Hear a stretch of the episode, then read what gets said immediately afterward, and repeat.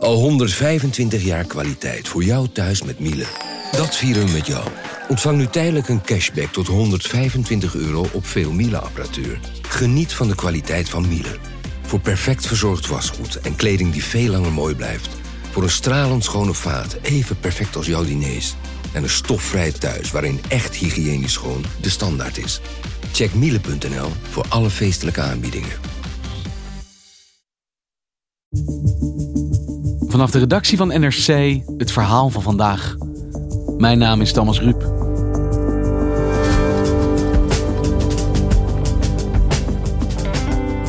De sociale huur in Nederland staat onder druk. Woningen verdwijnen en huisbazen zijn hun sociale huurders liever kwijt dan rijk. Dat leidt tot strijd. Zoals tussen Klaas Hummel en zijn huurder Trix van Duchteren. Hij, een steenrijke vastgoedman, zij zit voor een prikkie op een van de mooiste locaties van Amsterdam. Morgen vindt een zoveelste zitting plaats. Wie gaat dit winnen?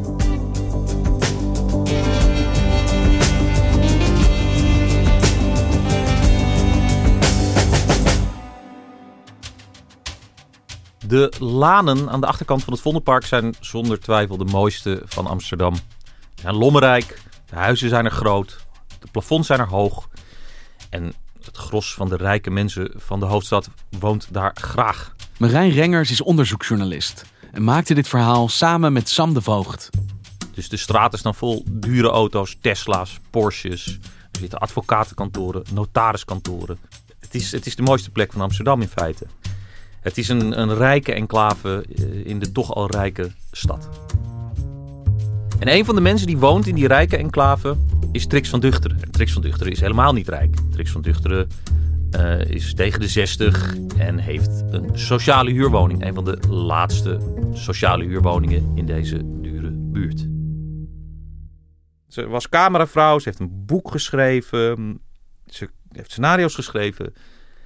Ze is heel wel bespraakt, ze is slim.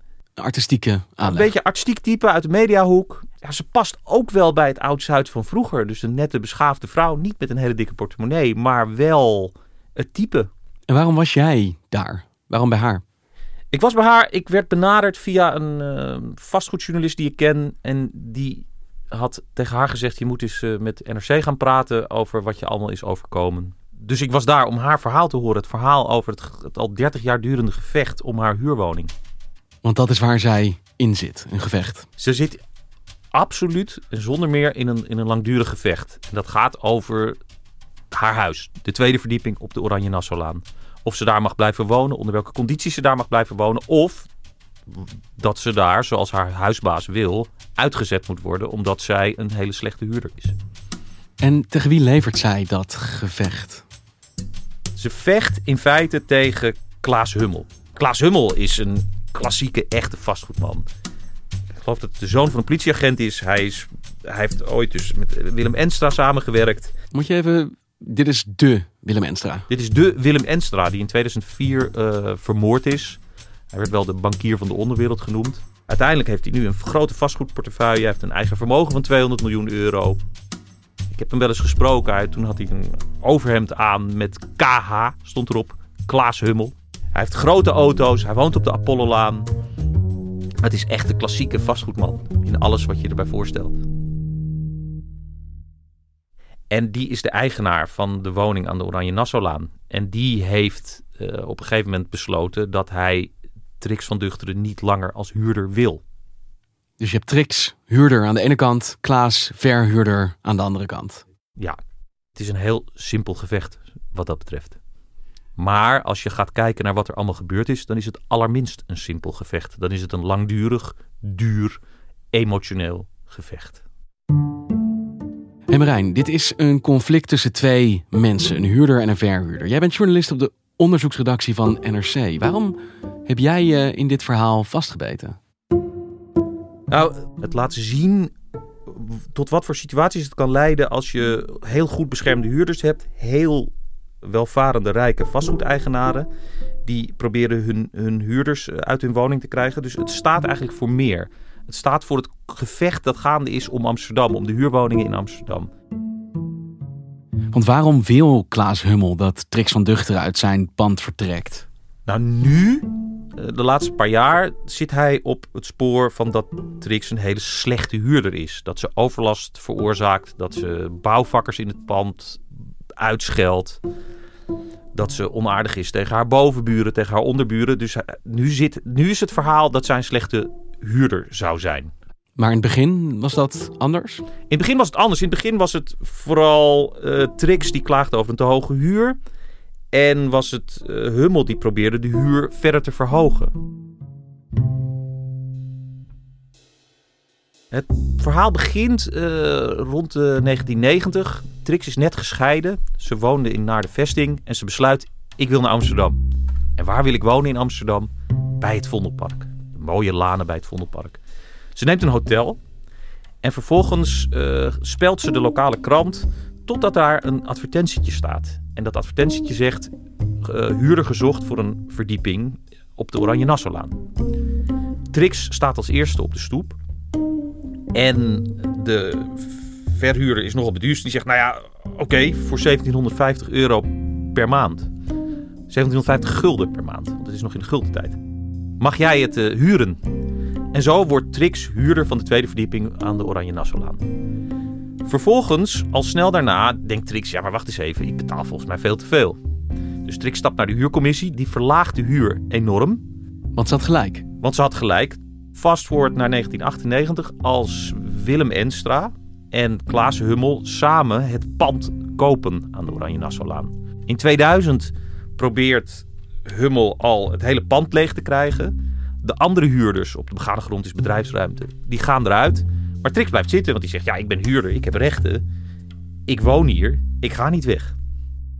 Ja, dus je hebt twee partijen met twee verschillende belangen. Trix die er wil blijven wonen, Klaas die haar weg wil hebben. En hoe gaat dat vanaf daar? Hoe probeert hij zijn huurder kwijt te raken? De crux van wat hij probeert is hij laat allerlei mensen die in dat pand wonen of werken of de tuin verzorgen, laat hij verklaringen opstellen. In eerste instantie op schrift en later ook onder ede tijdens een getuigenvoor bij de rechtbank. Waarin zij uitleggen dat Trix een hele slechte huurder is. Ze zorgt voor overlast, ze zou onbeschoft zijn en zo het huurgenot van de anderen in het pand omlaag brengen.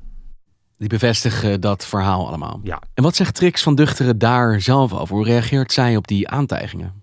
Trix van Duchteren zegt, en met haar haar advocaten, al die mensen die die verklaringen hebben afgelegd, de tuinman, het bovenbuurmeisje, de onderhuurder, zijn allemaal mensen die op de een of andere manier in verbinding staan met Klaas Hummel. En dat is ook zo. Dus dat bovenbuurmeisje is een vriendin van de dochter van Hummel. De, de klusjesman die zegt, ja, mijn mannen worden uitgescholden, werkt ook voor Hummel. Dus zo zie je dat er allerlei verbanden zijn tussen de mensen die, die zeggen Trix heeft, uh, is een slechte huurder en, uh, hun, en Klaas Hummel, de verhuurder. Het is zo erg van jou. Gries, je bent zo eng, ook om te zien. Je bent zo'n vies eng meisje. Ja, ook allemaal opgenomen. De dagvaarding naar beneden zal de dagvaarding naar boven worden. Wat er in dit gevecht ook de hele tijd plaatsvindt, is dat zowel Trix als de buren die in Kamp Hummel zitten, geluids- en beeldopnamen maken van elkaars vermeende misdragingen. Dus er zitten in het dossier ook geluidsopnames, beeldopnames, waarbij er flink gescholden wordt over en weer. Een paar dagen geleden nog stommelde er een dronken bezoekster van de bovenbuurvrouw de trap af. En die begon eens even flink te schelden tegen de voordeur van Trix. En Trix, s'avonds laat, heeft dat allemaal opgenomen en ook weer aan het dossier toegevoegd. En er is ook nog een filmpje en een geluidsopname waar er ook gedoe is tussen Trix en eh, de bovenbuurmeisje. Waarbij het bovenbuurmeisje de, dit allemaal filmt. Wacht even. boven, laat die bitch staan. Wacht even. Ja, we bellen de politie dan. We bellen de politie. Huis, ja, maar dit is huisspelen in Ik weet het. Dus ja, ja, met je lelijke godverdomme toe. Nou, doe het. Je bent eng. Ja, en die worden ook weer aan het dossier toegevoegd. En voorzien van, door beide kampen van een uitleg die heel plausibel klinkt. Maar die wel loodrecht staat tegenover de uitleg van de andere partij. Ja, ga er maar aan staan. Het is, het is een mijnenveld. Wat zijn de juridische stappen tot nu toe geweest in de notendop? In eerste instantie heeft Hummel tegen Trix geprocedeerd en heeft de rechter gezegd: Nou, ik, eh, ik zie het allemaal niet zo, de overlast van Trix. Toen heeft Hummel gezegd: Ja, ik, het is toch behoorlijk erg, ik wil getuigen horen. Toen heeft de rechter gezegd: Oké, je mag getuigen horen. Toen zijn de getuigen gehoord. Toen is op basis van die getuigenissen gezegd: Oké, Trix, we vinden jou inderdaad een slechte huurder, je moet eruit. En toen zijn er vervolgens twee korte gedingen gevoerd die het uitzetten van Trix hebben opgeschort. En daar staan we nu. Het huurconflict is totaal geëscaleerd. Het, het, is al twee keer bij de rechter geweest en twee keer bij de kortgedingrechter. Er zijn, het is, er zijn kamervragen over gesteld. Hummel heeft er al een ton aan advocaatkosten aan vertimmerd. Het is totaal en volledig uit de hand gelopen. En Marijn, je zei dat dat gevecht tussen Klaas Hummel en Trix van Duchteren staat voor een strijd die in heel Amsterdam op dit moment wordt gevoerd. Want wat is daar dan precies aan de hand nu? Er is een, een, een maniacale vastgoedhandel in Amsterdam, waarbij panden voor miljoenen van de hand gaan. Naar grote vastgoedpartijen, kleine vastgoedpartijen, buitenlandse vastgoedpartijen, rijke vastgoedbeleggers. Waarbij de huurders die in zo'n woning zitten, ja, die zitten een soort sta in de weg voor de waardeontwikkeling van de vastgoedontwikkelaars. Tenminste, zo zien zij dat. Kijk, je moet je realiseren dat zo'n etage in, aan de Oranje Nassaulaan is heel veel geld waard. En stel dat Trix weg is uit dat huis, dan is het hele huis nog veel meer geld waard. Die panden, het, het pand daarnaast stond voor, ik geloof, 6, 7, 8 miljoen te koop. Dus het, de, de, de winst die er te boeken is voor de vastgoedeigenaar, om, uh, om een huis zonder huurders erin te hebben. Zeker iemand zoals Trix die 500 euro per maand ongeveer betaalt voor die verdieping. Want dat is wat ze betaalt. Dat is wat ze betaalt. 500 euro. 500 euro. Ja, de, de, de waardesprong die te realiseren valt als zo'n huurder eruit het is enorm. En nou zegt uh, Hummel, daar is het me niet om te doen. Maar goed, het, is, het blijft een feit.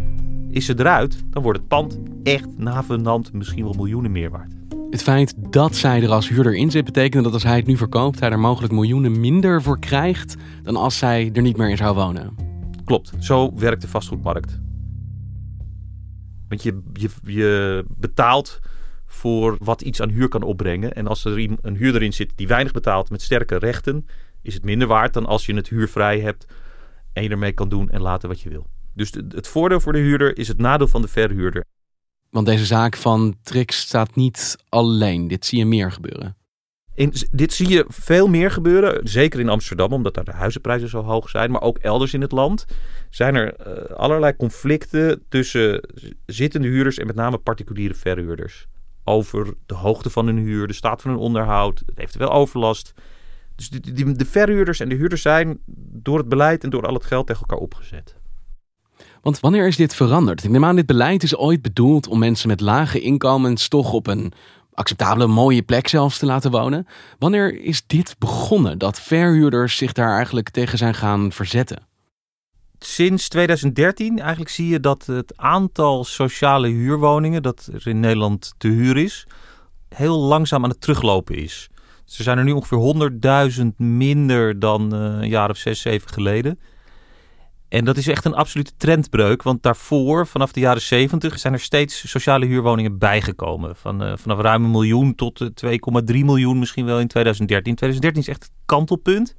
En waar komt dat kantelpunt vandaan? Wat veranderde er in 2013? Nou, wat er verandert is dat vanaf dat moment, vanaf die periode, de centrale overheid geld is gaan weghalen. Geld is gaan belasten via de zogeheten verhuurdersheffing bij de woningcorporaties. En dat waren de organisaties die de meeste sociale huurwoningen bouwden.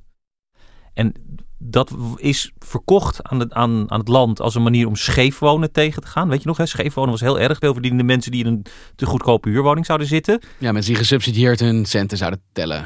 Ja, ja.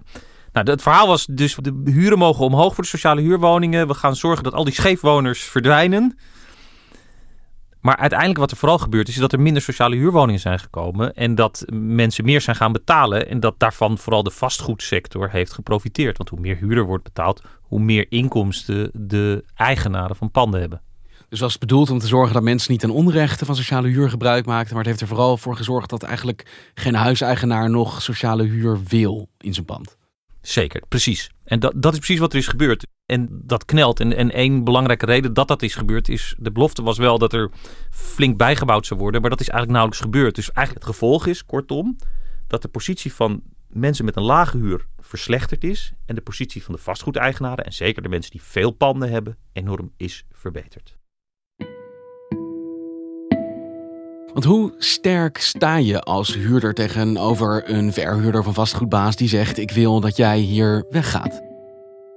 in principe sta je buitengewoon sterk. Alleen een vastgoedeigenaar met diepe zakken heeft de middelen en het geduld om die kan ook vier keer naar de rechter. Dus in principe sta je heel sterk. Alleen de hele tijd als er tegen je geprocedeerd wordt, dan moet je maar overeind zien te blijven. Want dat kost geld, kost tijd, het kost energie. Dus, dus ook daar zit een, een oneerlijkheid in. En doet zij dit dan alleen, Trix, of heeft zij bijstand? Nee, Trix wordt geholpen door Woon. Dat is de gemeentelijke organisatie die huurders bijstaat. Dus de gemeente Amsterdam heeft een fonds waar uh, mensen een beroep op kunnen doen die uh, problemen hebben met hun verhuurder. Dus in dit geval wordt de, is de gemeente helpt Trix om zich te verweren tegen Klaas Hummel.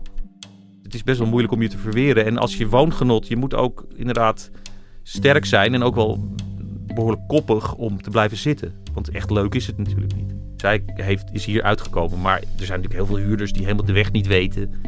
En die uh, zich vervolgens ook uit hun huis laten uh, pesten. En van de kant van de verhuurder, je moet er ook wel behoorlijk op gebrand zijn om die huurder weg te krijgen. Want ja, je kan ook denken, nou, ik, ik zie er nog wel even uit met het vermogen dat ik heb. Zeker, zeker. Nee, je kijk, in dit geval is het gewoon een totaal verkrampt gevecht geworden. Waarbij de verhuurder ook zoiets heeft van over my dead body. We gaan door totdat ze eruit is. Dus de, kijk, dat het zo hoog oploopt, dat zie je niet vaak in, uh, in een huurconflict. Dus uiteindelijk, bij zo'n soort conflict, is het toch aan de rechter om te beslissen hoe verder. En morgen is er weer een zitting waarin besproken wordt de vraag: moet Trix er op korte termijn uit of niet? Hey, en Stel nou dat de rechter morgen besluit, of naar aanleiding van morgen besluit, dat Trix het huis uit moet. Wat zijn haar opties dan? Nou, ze kan dan doorprocederen en dat, dat zal ze ook doen. En dan zal ze ergens een plekje moeten vinden. En dat zal niet meevallen. Maar als er een mogelijkheid is, dan procederen Trix door en procedeert Hummel door tot, nou, wie zal het zeggen, tot het huis instort. Ja, dus wat een rechter hier ook in zegt, de strijd is waarschijnlijk nog niet voorbij. De strijd is zeker niet voorbij. Daarvoor is er te veel gebeurd. En na 30 jaar, het kan ook 40 jaar strijd zijn. Dankjewel, Marijn. Je luisterde naar vandaag, een podcast van NRC. Eén verhaal, elke dag. Deze podcast werd gemaakt door Anna Kortering, Jeroen Jaspers en Jeppe van Kesteren. Chef van de audioredactie is Anne Moraal. Dit was vandaag, morgen weer.